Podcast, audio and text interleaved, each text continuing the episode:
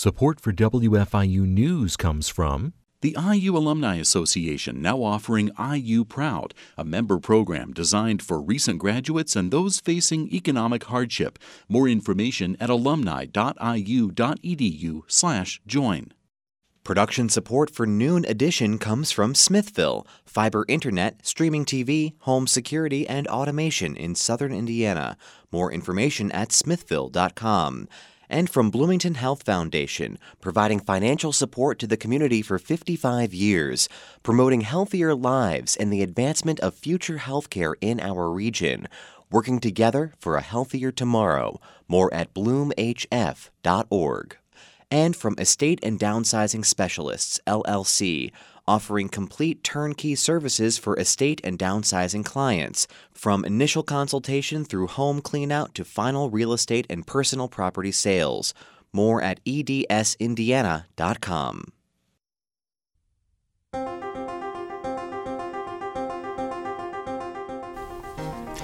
Welcome to Noon Edition. I'm Bob Zaltsberg, your host, along with co host Lori McRobbie. Today we're talking about monkeypox and COVID 19 and what Indiana residents should look for coming this fall. We have three guests joining us, all by Zoom. Dr. Thomas Duszynski is a clinical assistant professor and director of epidemiology education at uh, IU at the Fairbanks School at IU in Indianapolis. James Ferguson is a is from Muncie, Indiana, and he is a former monkeypox patient. He's joining us by phone, and also Graham McKeen, our old friend Graham, who's been here with us talking about um, all these pandemics uh, for quite some time. We were just reminiscing. It was January of 2020 when he was first on the show talking about COVID. Graham is the director of public and environmental health and part time instructor in the O'Neill School of Public and Environmental Affairs at IU. If you have questions or comments for us today, you can send them to news at indianapublicmedia.org. You can also call us at 812 855 0811 or toll free at 877 285 9348. You can also send us your questions um, to Twitter at Noon Edition. So thank you all for being here with us. And I want to start the program today with uh, Dr. Thomas Duszynski. How how is it that monkeypox has emerged on the scene? It's been around for quite some time. I've read, I, I thought it was 1958, then I read another, something from the World Health Organization that said the first case in a human was 1968. Why has it become such a problem today? Sure, those are great questions, and thanks for the opportunity to speak with you and your audience today. Uh, so yeah, you're right. Monkeypox we've known about uh, since 1958. It was first recognized in a colony of monkeys in Central Africa, and then the first human case was around 68, 1970. Um, and actually, we this isn't the first time we've seen monkeypox here in the U.S. Uh, and specifically even here in Indiana. Back in 2003, we had a small outbreak. Uh, associated with exotic animal sales like prairie dogs and giant Gambian rats. Uh, and that was different than what we're seeing today, in that you had to have, or most cases had exposure to these animals, right? Handling these animals with monkeypox, they infected themselves that way. Um, in this particular setting, or in this particular outbreak uh, or epidemic now, uh, what we're seeing is more human to human transmission. Uh, and I think a lot of it uh, came about, uh, started in, in a rave uh, and close personal bodily contact. Um, and that's what has now led us to where we are with more than 26,000 cases around the world and more than 7,000 cases here in the US alone. So uh, it's way different than what we've seen before and has more to do, I think, with the type of contact that we're experiencing now among cases uh, and exposing others. James, now you um, have had the disease. Can you talk about your experience a little bit? Yeah, when I first realized there was something amiss with myself, it wasn't, you know, these horrible pictures that were on TV at the time. You know, we were seeing these, you know, giant blisters that were in big clusters and things. And um, I just noticed that I was feeling fatigued and I had a headache and I started getting a rash. Um, and it being Indiana, I just thought, you know, at first, you know, maybe I've been bit by mosquitoes or it's chiggers or something, didn't give it much mind. uh, until one day it got a little bit worse a few days later, and I looked in the mirror and thought, hmm, that kind of looks like chicken pox. And as I said that, it there was a, a aha moment. Um, and that's when I began the daunting task of uh, getting tested, which I wouldn't get a con- confirmation until actually three weeks later when I was uh, much sicker than I was initially. Mm-hmm. We'll talk more about your uh, experience as we go along. I want to bring Graham in though quickly here to talk about, you know, monkeypox. Um, the, the, numbers uh, seem they would have seemed large at one point, but we've got COVID numbers down to there, I believe, 91 million uh, COVID cases, over a million deaths. Um, are we at the beginning of another, potentially another pandemic like with COVID?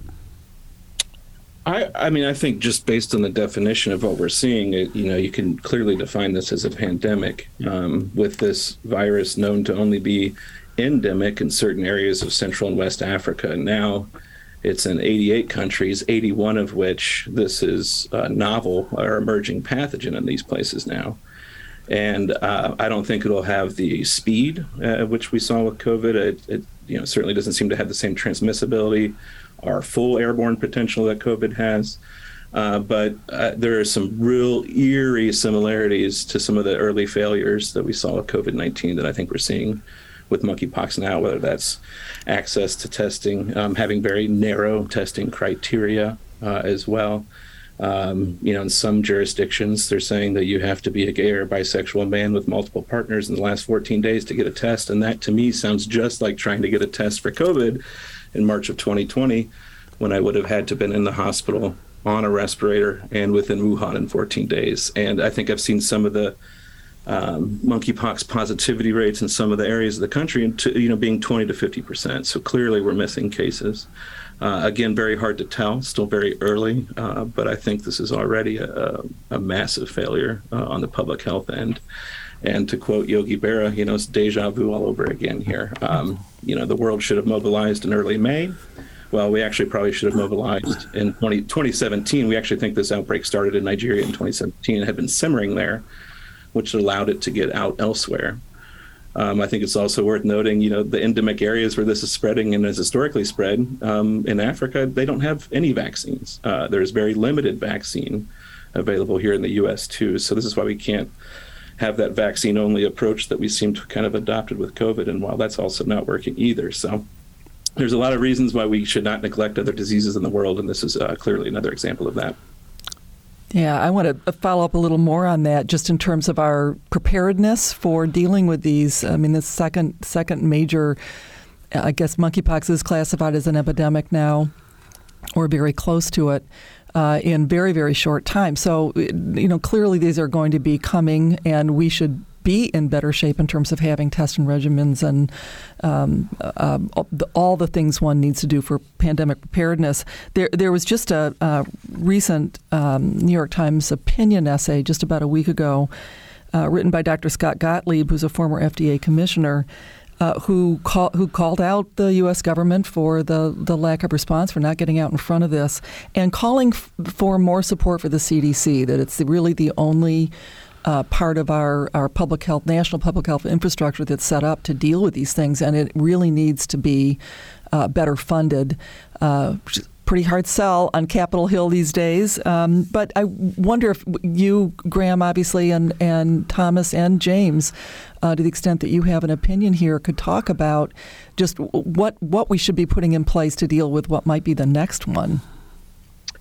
Uh, I think you're exactly right. It's becoming, you know, I think the the agency historically has kind of almost been more of an academic agency, uh, and they look at a lot of things after the fact and put out recommendations after the fact. And we clearly need the agency to be a little bit more quick-footed in terms of its ability to provide actual response during emergencies, put out information. I think we need more, you know, implementation of precautionary principles until we can get the science and the data to drive those decisions. Uh, and clearly, the CDC is being swayed by politics and public opinion. Um, you know, just last or maybe this week, actually, um, they released a study showing some of these rare complications in children with COVID, with heart issues and other cardiovascular issues and things like that. Yet at the same time, announced that they're going to ease K through 12 COVID guidance in schools. And it sounds like there is even reports that they might ease the ability um, or the recommendation for those to, to quarantine that are unvaccinated if you're exposed to COVID 19.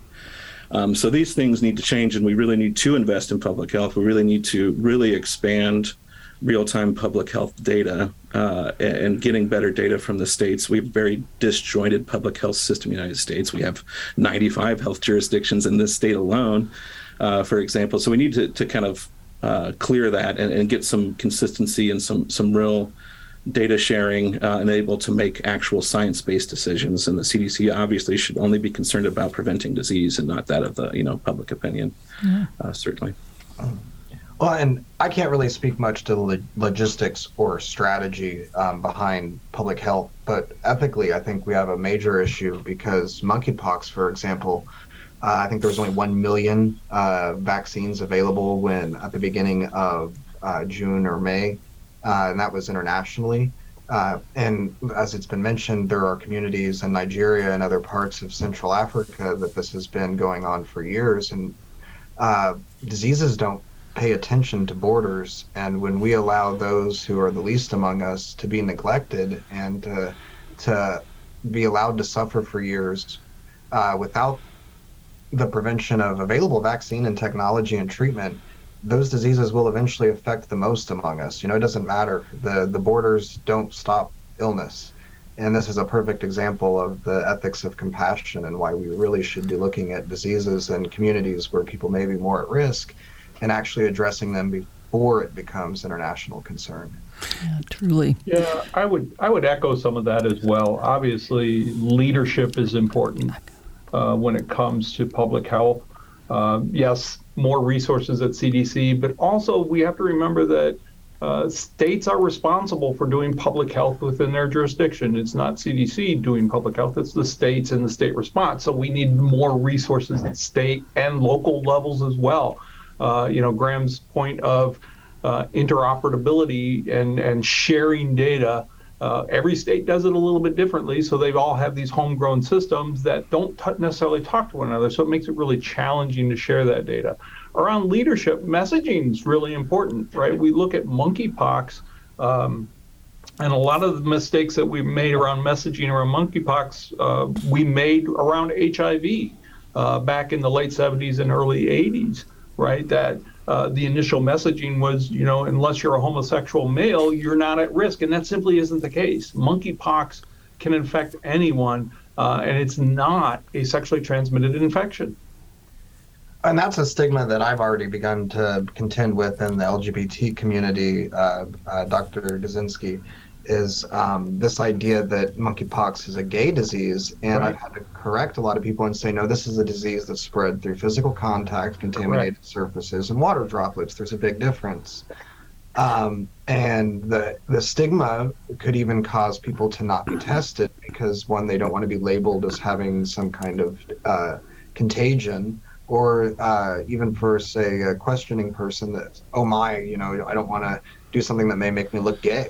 Right. I mean, it's, it's just all around not a good strategy to place social stigmas on any illness. Absolutely. And, yeah, I can't agree more. And uh, obviously, that's where the focus should be right now the education, the resources, the treatments, the vaccines, the awareness, the destigmatization of that. Um, and, you know, we're seeing some data that's saying it's overwhelmingly skewed in this direction. But we also know in a very small sample size the first 33 cases in Indiana that were reported, 20% were in females, and we had multiple pediatric cases. So, right.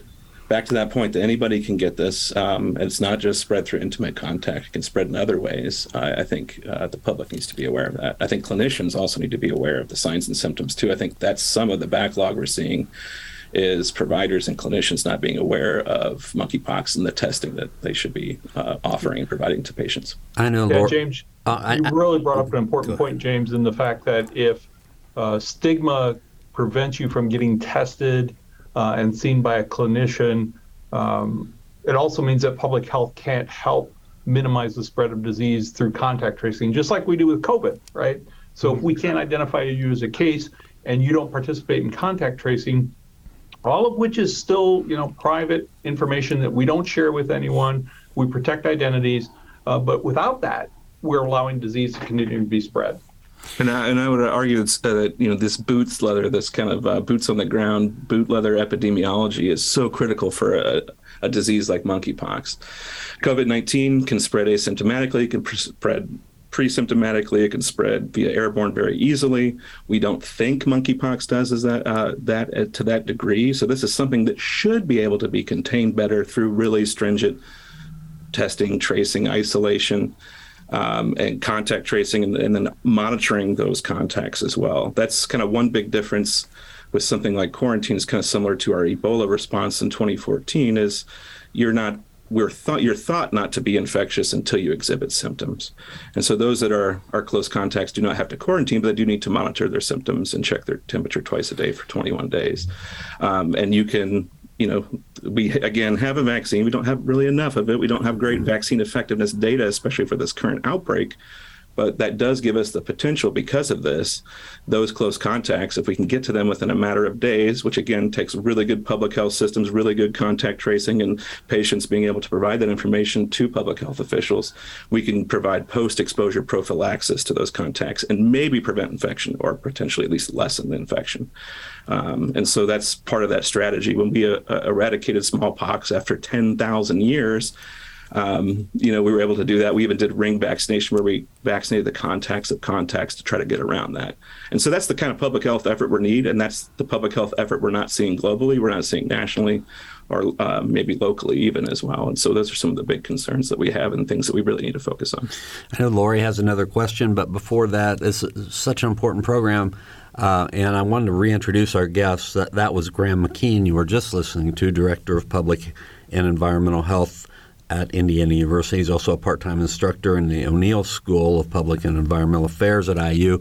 Before Graham was speaking, that was Dr. Thomas Duszynski, clinical assistant professor and director of epidemiology education uh, at the Fairbanks School at IU and at IUPUI. And we also have on the show James Ferguson, who we've identified so far as a former mon- monkeypox patient. But I don't think that's too fair to James. James, you've got other things going on in your life. Uh, your last answer uh, referred to the ethics of the situation. So could you tell us, you know, what else, you know, identify yourself in a different way than monkeypox patient? Oh, I'm a I'm finishing up my LMHCA while uh, also recovering from monkeypox. So my my goal is to soon be a, a clinical mental health counselor here in the Hoosier State. I have two master's degrees from Christian Theological Seminary that will be conferred when I do finish my requirements here in a few weeks, and that's a Master's of Divinity and Clinical Mental Health Counseling. And I have a, a degree in philosophy from Ball State here oh, in India. All right. And our phone numbers, if you want to give us a call, 812 855 0811 in Bloomington or toll free at 877 285 9348. You can also send us questions, news at indianapublicmedia.org, and you can follow us on Twitter at Noon Edition. Now, Lori. um, you guys are having a, very, very good conversation. I uh, didn't really want to even break in, but I, I do want to come back to you, James. First of all, congratulations in advance on, on getting your degrees. And But I am going to go back to your status as someone who's had monkeypox to, to ask you, you made a comment earlier on that it I think you said it took three weeks to confirm that you had a case of monkeypox. So this uh, triggers a, just a question um, that I'm sure you can speak to, and, and uh, perhaps Thomas and Graham as well, about why it took so long, and does it still take that long? Uh, testing is obviously a critical part of public health response. Um, and are we going to see these kinds of delays? I mean, you can get instant tests for COVID now, but uh, but apparently not for monkeypox. So, James, do you know why it took so long? Well, um, I can speak to kind of my personal experience, um, but I'll, uh, the caveat to that is, or the I'll, I'll preface that by saying that I, this has been a learning curve for a lot of physicians and for the public health uh, uh, infrastructure. So I've I've had to, as a patient, show a lot of understanding. But um, uh, that said, when I first went to get tested, I had called an infectious disease doctor. Uh, it was on a Saturday or Sunday uh, through uh, Community Health Network. And it was an on call doctor, and I just told them, hey, you know, I think I might have monkeypox. Can you give me a call back to get some guidance? And that doctor, um, Dr. Baker, through a Community Health Network, was very insightful and helpful and referred me to uh, the ER and at community to be tested for monkeypox. living in Muncie, I thought, well, I'll just call my local ER and see if they can do it. and they would not at the time. Now that's been changed. The health department has assured me that they've they've put that uh, ability in place. but the first ER I called, I wasn't even able to get the test, uh, and so I did end up going to Anderson the next day. And that test, I believe they just were. It was the first time any of the providers had done the test, and the results came back inconclusive. And I and I genuinely believe, you know, my criticism is that they just didn't um, the lesions at that time one i don't were not nearly as bad as they are now. They're now open the size of a dime to a half dollar from my scalp to the tops of my feet and they're still healing. Um, they weren't like that at the time. Um, so i'm not sure if that affected the test but i know when i went in uh, i waited five days get the, that test back. It comes back inconclusive. And by that point i clearly have monkeypox. I mean i have body aches a fever of 103 the lesions are growing in size and number. Um, so I go back to the ER. They test me, and when they tested me the second time, uh, the the written instructions from the health department said to not decap the lesions, and I think that's been a protocol change uh, because uh, the nurse and I, even looking at myself, thought, you know, we need to get an actual viable sample. And so we disregarded those instructions and we scraped one of my lesions completely. We debrided the whole lesion and put the whole thing in the sample. And during that, they take two samples during the same testing period, and the one that was taken by swab came back negative, and the one that we had scraped away from the and debride that came back positive. And so I really think they've had to even change how they approach the testing. And what's disappointing is that there's only a swab test, which limits um, when a person can be tested, and by that point they're already sick. Um, if there's virality in the lesion, uh, they've already had monkeypox for two to three weeks. Um, so I really think that we need to get into antibody testing, which can show up to four days after exposure. And so if we just changed our approach to testing, I think we could get much more accurate numbers. And Thomas, maybe you can speak to this. What what do you know about how the testing regimen is is shifting? Yeah, that's a that's an important point. And thanks, James. I appreciate your uh, insight on that, and you're 100% correct. Uh, so monkeypox kind of caught, unfortunately, many off guard, and the availability of testing uh, just wasn't there. And uh, when we think about our physicians and our nurse practitioners and, and these healthcare professionals, this isn't something that's necessarily on their radar, right? So then they weren't up to date necessarily on all the testing protocol and regimen and even availability of testing. Uh, all proved to be a challenge. Um, and it, it that's understandable. And I, I kind of I get that. Uh, but you know, we once we know this virus could potentially be here in Indiana or in the U.S., that's the time that we need our, our health professionals to get knowledge around those testing kits. You know, have public health talk about where can testing be done. How do you get a kit? Uh, how do you, you know, what's the uh, what we call cut points in terms of positivity versus not positive, uh, and any other sort of insight as to how best testing regimen. And and to be honest, uh, it it was like COVID in the sense that where do we even get tested, right? Do we have testing availability anywhere? Uh, and it took a while to catch up, uh, based on you know what we see today. And I would just add, you know, I know that IDOH, the Indiana Department of Health, can test for orthopox and they can do that at the state lab. Uh, and they are doing this for providers in the state Monday through Friday. Um, I'm not sure of the capacity we have within Indiana. Uh, obviously, we need more. There are five commercial labs that have come on at the federal level, but it sounds like they're not seeing the influx of specimens that they thought they would. And so I don't know if this again goes back to issues with clinical presentation and, and a recognition of this and providers to, to authorize or require testing or, or um, collect specimens, but also think there's some collection backups as too. I think you need advanced practice nurses to do these collections, and I think James, you have an excellent point that you know we can't test you until you develop these lesions, and you're already infectious at this point. You like you said, you're already ill yourself, but you're also infectious to others, and I think that's going to be a limiting step in our ability to control the virus as well. And so I know there are some folks already out there looking at you know salivary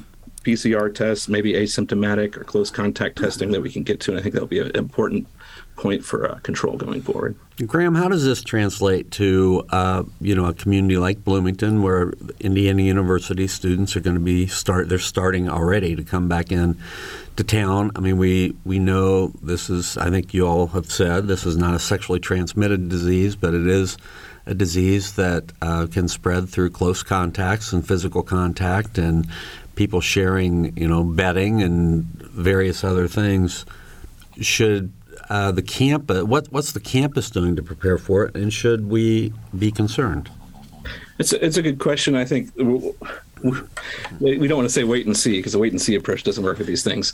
Um, so you know we are preparing. We have we actually have a public facing um, monkeypox website with general information. We have some internal guidance we've developed for the public health protocols. We've talked to the state. We've talked to our local health departments as well. We've uh, established ways that we can do testing referral for students and then refer faculty and staff to other testing uh, locally. So we are we are doing all of that um, and looking at some of the you know some of these things that we did that were absolute hygiene theater for COVID maybe have some you know real public health relevant uh, um, relevance when we talk about monkeypox and its ability to maybe uh, spread indirectly through other surfaces or fomites. So we're looking at that.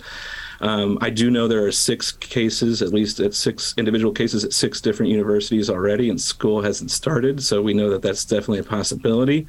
Um, you know, I was trying to watch the case in Cook County Jail to see if that was kind of a pre-semester experiment about how this might spread in close congregate settings and things like that. And so um, that is on our radar, and we're having those conversations and, and, and just getting everybody prepared um, for that potential as well. And even speaking to our housed uh, student organizations, our Greek houses in those areas on Monday night about this as well. So we've reached out to various student groups. Um, so we're, we're kind of preparing and kind of tuned in and, and just um, here to respond and learn more as well as we uh, all learn more about this outbreak.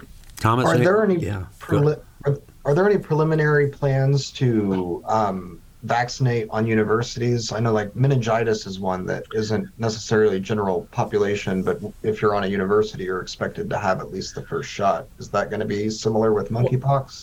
I, maybe over time. I think right now, obviously, we really need to focus the limited resources on the highest risk groups.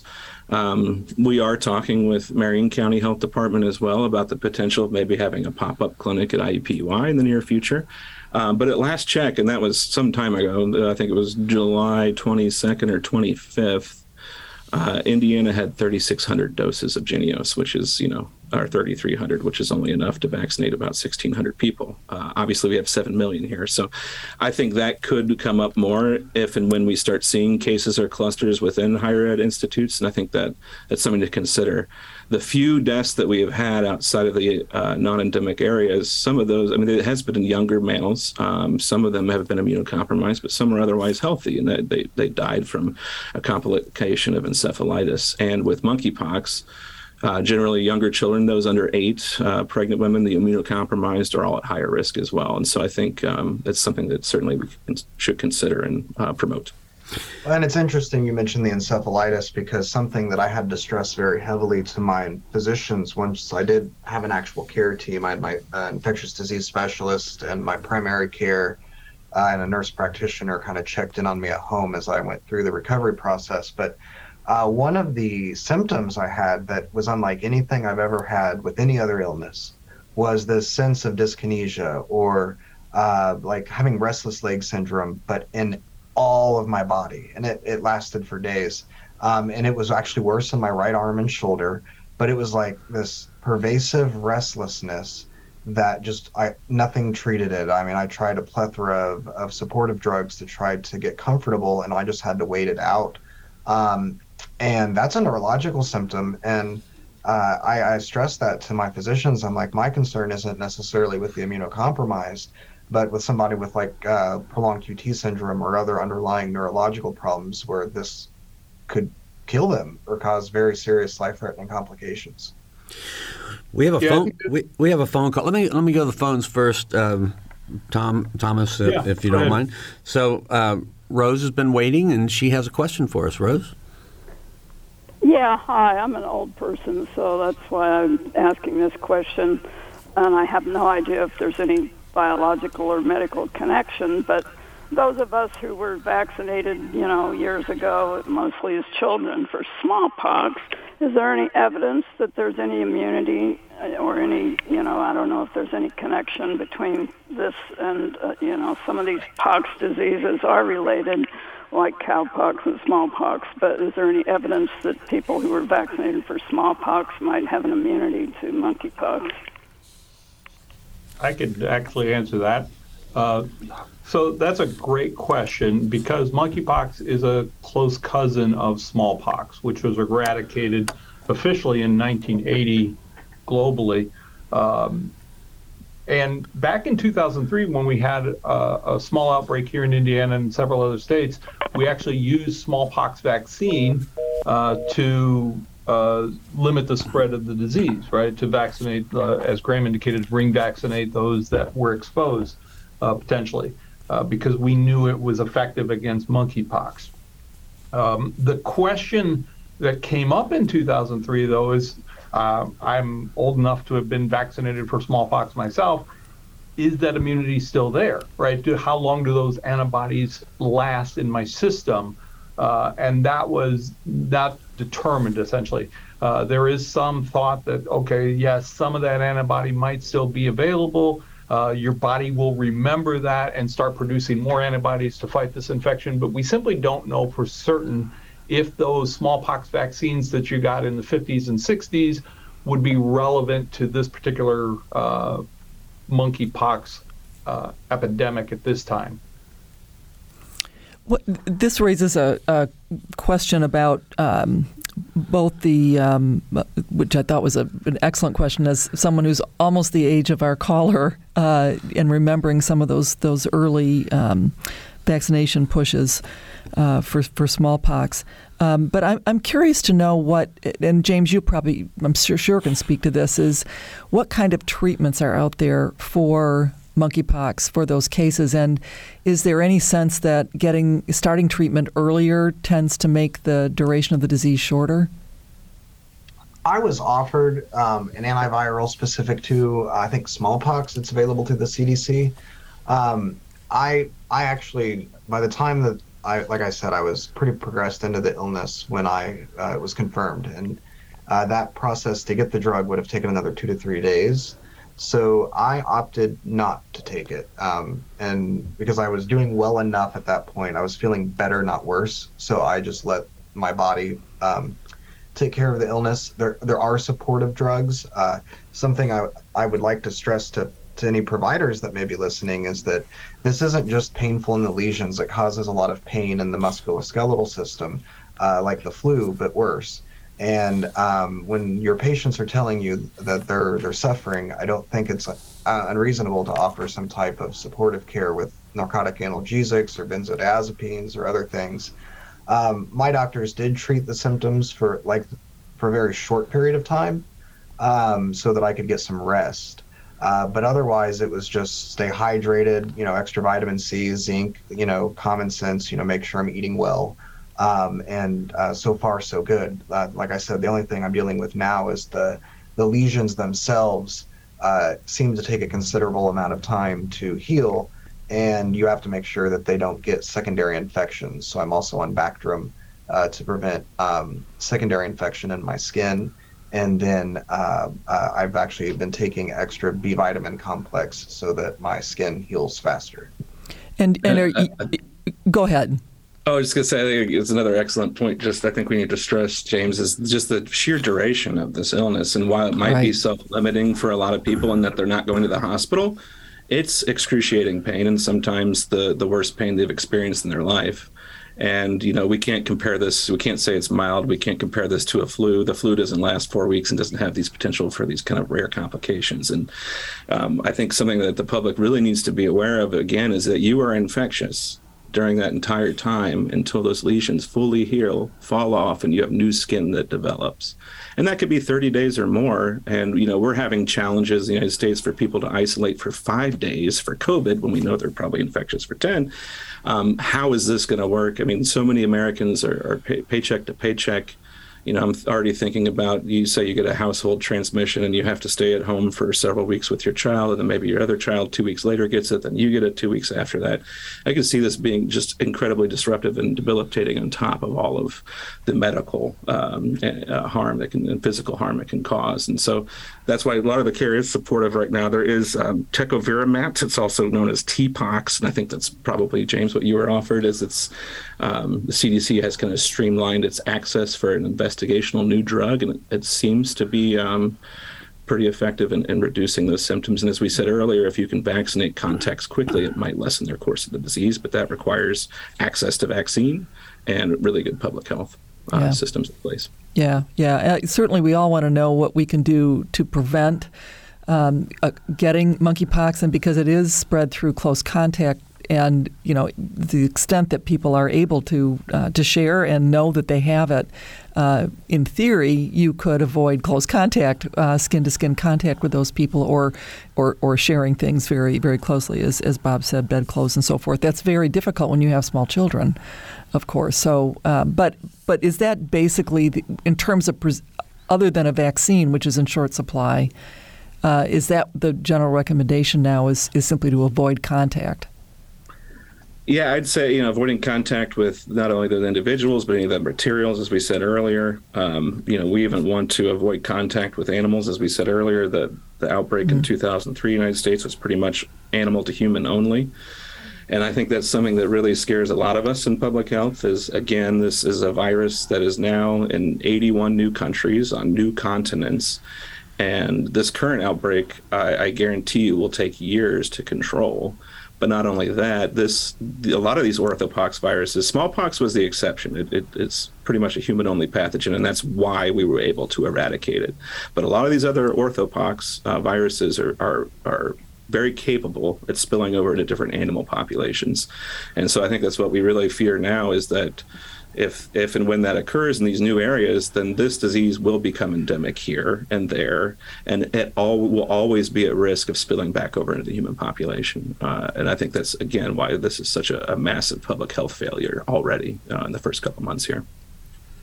And what? when I go ahead. Uh, I was contacted by the Indiana State Department of Health and Animal Health because I'm a rabbit. I, I breed rabbits, and um, it was kind of a chore to get all of my animals, and the only one that has maintained contact with me is my cat. And uh, so, um, and God love him. I mean, animals know when we don't feel good, so he's been extra cuddly for about a month. But uh, uh, all the other animals, I've had to just kind of uh, rely on friends and my partner to uh, to take care of them because I don't want to infect them with monkeypox either. I've got a couple of follow up questions. I, I, think I want to start with just asking um, for policy recommendations from uh, you know Dr. Duszynski and and from Graham McKeen. What policy recommendations should you know the state of Indiana and the Department of Health be looking at? That's a tall order. Um, you know, in terms of policy, obviously, I think we need to strengthen the infrastructure first uh, so then we can develop policy around what works and what doesn't, right? Uh, we saw this with HIV. We've seen this with now with COVID, uh, and kind of the changing policies based on science and stuff. So we still have a lot to learn here from monkeypox, um, and I think we're going to have to assess the situation. And you know, as Graham brought up, uh, if this does become an endemic disease where we see you know cases every year uh, then certainly policies are going to have to be adapted to you know schools and um, places of employment and such to to accommodate uh, the cases until we can uh, figure out a way to to at least minimize transmission in the community.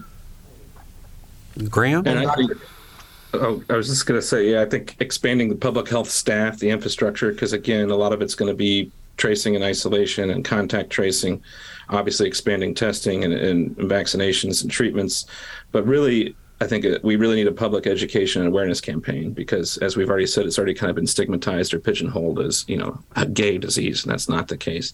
Um, we need to require the reporting of the diseases. We need better data and reporting uh, as well, uh, certainly. And then I think we really need to look at and have a real conversation at the federal level, probably uh, in terms of providing people with paid sick leave. Uh, again, if I have to stay home for 30 days or I'm not able to teach or not able to get to work, um, that has some real detrimental effects, not only again physically or mentally or, or uh, medically, but also there's there could be huge societal impacts with that. And we're seeing that with COVID. We have four million Americans that are not in the workforce because of long COVID right now already. Just you know, three years almost since this disease was first found. So, those are, I think are, are, larger societal and social policies we need to look at too. That we just one of the biggest things about President Biden uh, COVID diagnosis recently is I wish we would normalize taking a day a sick day or taking a day off of work. And yet we see these pictures of him unmasked for one inside his Oval Office, but continue to work while you're sick. We need to normalize sick days. We need to normalize rest and recovery and that's so much more uh, exacerbated when we talk about a disease that has a course that is as long as, as this one. Yeah, yeah, indeed, indeed. Um, I'm curious to know, Thomas. You can maybe speak to this. We've, you know, again, obviously experience, ex- continued to experience COVID and now monkeypox, and who knows. Um, how are you seeing this uh, on top of all the uh, other issues we've been talking about with our public health infrastructure? Having these two outbreaks, are you seeing um, an issue of, of healthcare workers having to now spread themselves even thinner? Yeah, that was definitely an issue uh, when COVID began, and we saw the huge surges of cases you know, we, we think about the hospital cases and the doctors and nurses and the respiratory therapists all playing such a critical role for those individual patients. But we also saw the same problem with the public health workforce. Uh, so many of my friends and colleagues have walked away from public health simply because they were harassed, uh, some being threatened uh, with violence because of the uh, things we were trying to implement in the community to protect people. Uh, and that that has taken a toll on uh, not only the the public health workforce, but on on the people wanting to go into public health. Right. So this has been a real challenge for us. Uh, you know, we need to increase our capacity, as Graham has indicated, and others have as well. Uh, and it's hard to do that when uh, the pay is low uh, and you're being harassed. Uh, so these these challenges, um, you know, it, you you compile them with COVID and now monkeypox. Uh, people are still working every day to fight this, uh, to improve their community's health, and it's it's it's taken a toll on us, unfortunately. Yeah, yeah, it's very, very distressing to see. I point I, I just toss out for general um, uh, general information specific to uh, vaccinations and and back, vaccine mandates is one one public health response. Is that there was a very recent uh, article uh, published by the National Bureau of Economic Research and picked up by things like the Chronicle of Higher Education, specifically uh, pointing out that the vaccine mandates that were in place on college campuses across the country, they estimate saved nearly 8,000 lives. Uh, and those were not only people who might have gotten infected on campus, but it, it, it had this uh, beneficial effect on the surrounding communities. I, I, that, I just bring that up as an example of public health responses that are are you know they would like to have saved a lot more lives, obviously, but they but they did work. Uh, and again, to associate those with uh, with positive outcomes and get that word out, uh, I think is another another piece of the messaging that needs to happen. These kinds of recommended steps that uh, organizations can take really do. I mean, they save lives. It's not. It, it's on top of everything, all the other disruption. If you're just sick, but they save lives. I think to follow up on that, I'd really like to hear from all three of you, our panelists, and, and you've already address this a little bit, but about um, how politics can get in the way of actually um, addressing public health issues. We saw it with COVID. Are you worried about that happening with monkeypox? And let's start with uh, with Graham. Yes. Short that answer. That is my answer. yes, I am, and I feel like we're already we're already seeing some of that. Um, And you know, unfortunately, I read the comments, and the comments aren't good. Uh, but yeah, I think we're already seeing that, and it, we just we just kind of had this laissez-faire, like nonchalant approach to this ongoing pandemic that is still killing 475 Americans a day and it just kind of rolled into like a wait and see approach with the next one with monkeypox. You know, I think this is only going to continue to happen, as we said earlier. It's only going to happen more frequently as we destroy the planet. We, we decrease biodiversity. And on top of all of the challenges of climate change and infectious diseases, are going to be a major one of this. And I feel like we've kind of entered a, a pandemicine era on this earth. And when you add the politics into that element, it's not good. It, it, it, it, detracts from the greater good. And again, we are just so drunk on individualism in the United States that you know individual risk tolerance and individual responsibility do not equate to good public health outcomes. It is not. It's antithesis to public health. And you know, the sooner we can care for each other and be empathetic and understand how to protect each other and the most vulnerable, only then can we proceed with you know good public health programs and practices. A lot of it, you know, is individual behaviors too. Thomas. Yeah, I'll echo what Graham said. It's absolutely so the the politics behind public health sometimes can definitely be uh, a challenge for us to to you know improve the health of a community. Um, and we saw that with COVID. We we're seeing it with monkeypox. Uh, we see it with influenza every year, right? Uh, it's and, and, even you know to your earlier comment about vaccine mandates, we see it in that because we allow for uh, things like philosophical objections uh, or religious objections uh, in getting vaccinated, right? Um, whereas you know in a measles outbreak, I think in California a few years ago, uh, which allowed for philosophical and religious objections to vaccines uh, even beyond medical contraindications uh, they removed those, right? Which then said, okay, um, you you have to get vaccinated, right? And this is, you know, I think to Graham's point, this idea of shared responsibility. We have to care for each other. It's, you know, the vaccine may not only save my life, but it may prevent me from becoming ill and infecting someone else who is at higher risk of developing disease. So this idea of shared responsibility, I think, is is an important social justice construct in public health. James, I'm really interested in your perspective as both a, a patient and with your theology background. Well, um, thank you. And I'll, I, I guess my response, uh, I'll, I'll speak to like the mythos of being human. And that's, you know, we let's go way back and think about, you know, the advent of civilization or, you know, when we became a civilized creature that could have politics and you know so many people will think anthropologically and think you know is it when we made hand tools or was when it was it when we developed speech or you know trying to think about these milestones. And um, really the one that um, i think makes the most sense is that we have um, evidence that um, very early in our human evolution uh, civilization started not with tools or not with language but when we started to find human remains that had signs of like broken femurs, something that's a life ending problem, but there was evidence that they had healed.